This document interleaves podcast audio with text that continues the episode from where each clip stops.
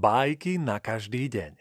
Podcast Prešovského divadla Portál pre malých i veľkých.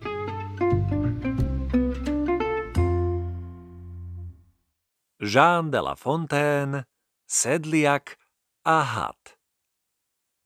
Možno mať srdce na dlani. Čo ale vôbec nebráni, aby ste mali hlavu truľa. Raz taký sedliačik sa zimným krajom túlal a zrazu v snehu zbadá polomrtvého hada.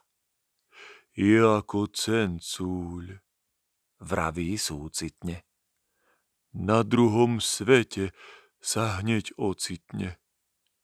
Dobrák si dal tú robotu, že zobral hada domov k peci. Na vlastnom pleci. A tak ho prebral k životu. Potom si šťastne k nemu kľaká.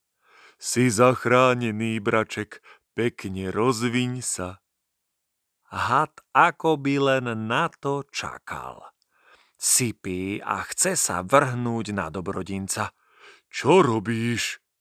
vraví sedliak. To je tvoja vďaka? Hnev pochytil ho nesmierny. Chytil sekeru a smelo Troch hadov spravil z neho dvoma údermi. Oddelil hlavu, chvost a telo. Zviera sa metá a chce spojiť všetky časti.